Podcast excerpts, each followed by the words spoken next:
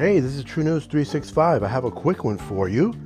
Okay, when the non believer or the God denier says you do not have facts for God, you do not know. Give me the facts. What facts do you have? What can you demonstrate to me that God exists? Exists. What are the facts?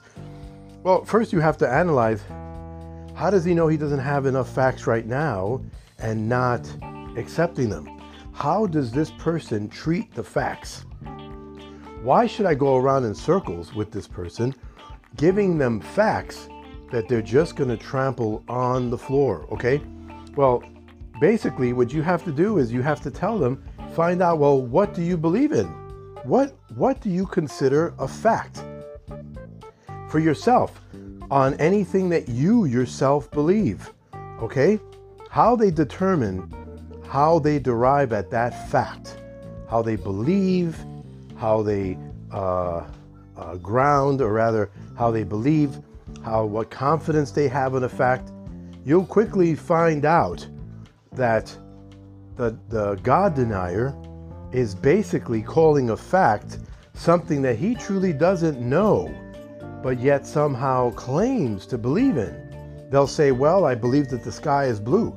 Really, so then, um, how do you ground the judgment for the, your eyes to be able to determine if that's really blue and not green? Well, they'll defer to other people. I can ask other people. I say, well, how do you know you're not in a mental institution? Asking a bunch of Looney Tunes what their opinions are. Okay? You'll quickly find out that they're not very sure about anything they believe in. All they really have to do is say, well, I, I have confidence in what I see and what I believe. I believe I'm standing right in front of you or I'm talking to you right now. They will not talk in that sense because they cannot demonstrate any real fact or confidence in the realm of reality, but they will act as though they do.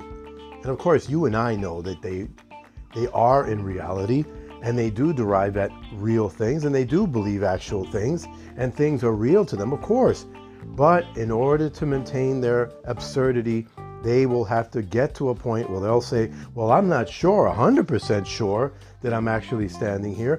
Why? Because they have to continually dwell in their absurdity and not admit that they do not have a full and complete grounding as to know what reality really is. Okay? So eventually, you're going to get them saying that, well, I don't really know, but I perceive that this is this way. Well, right there, you automatically uh, can pin them down on their own absurdity. Now, remember, they're putting themselves in this absurdity, uh, psychological and philosophical absurdity, not you. So you shouldn't feel guilty. All you're doing is, is, is trying to get honesty from them. Let them understand that, yeah, I don't understand. Well, if they were to not understand and say, well, I believe that all these things just are, but I can't explain them, that's pro- probably the furthest in honesty that they'll go. But when you tell them, well, I actually do believe because I have a worldview that grounds the reality and everything around me as fact for the God worldview. Okay, they can't do that because they do not know. They have to realm, stay in the realm of I don't knowism. Okay, and agnosticism even within their own reality. They cannot explain it because they have no absolutes. Their only absolute and their highest absolute is themselves and their own perceptions. But their percep- perceptions could be wrong. And of course, they have to say that they're not 100% guarantee as to these things, and they know it. Okay, they cannot defer to anything or any authority beyond themselves.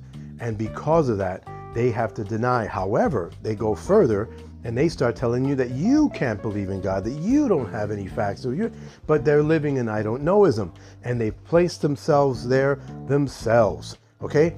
Now, this is the absurdity that goes on a lot, and people walk in the same absurdity in this world.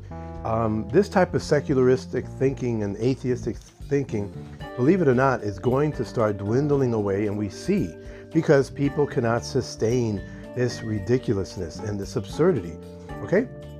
So that was just a short five minute snippet. Thanks for listening. Until next time, God bless.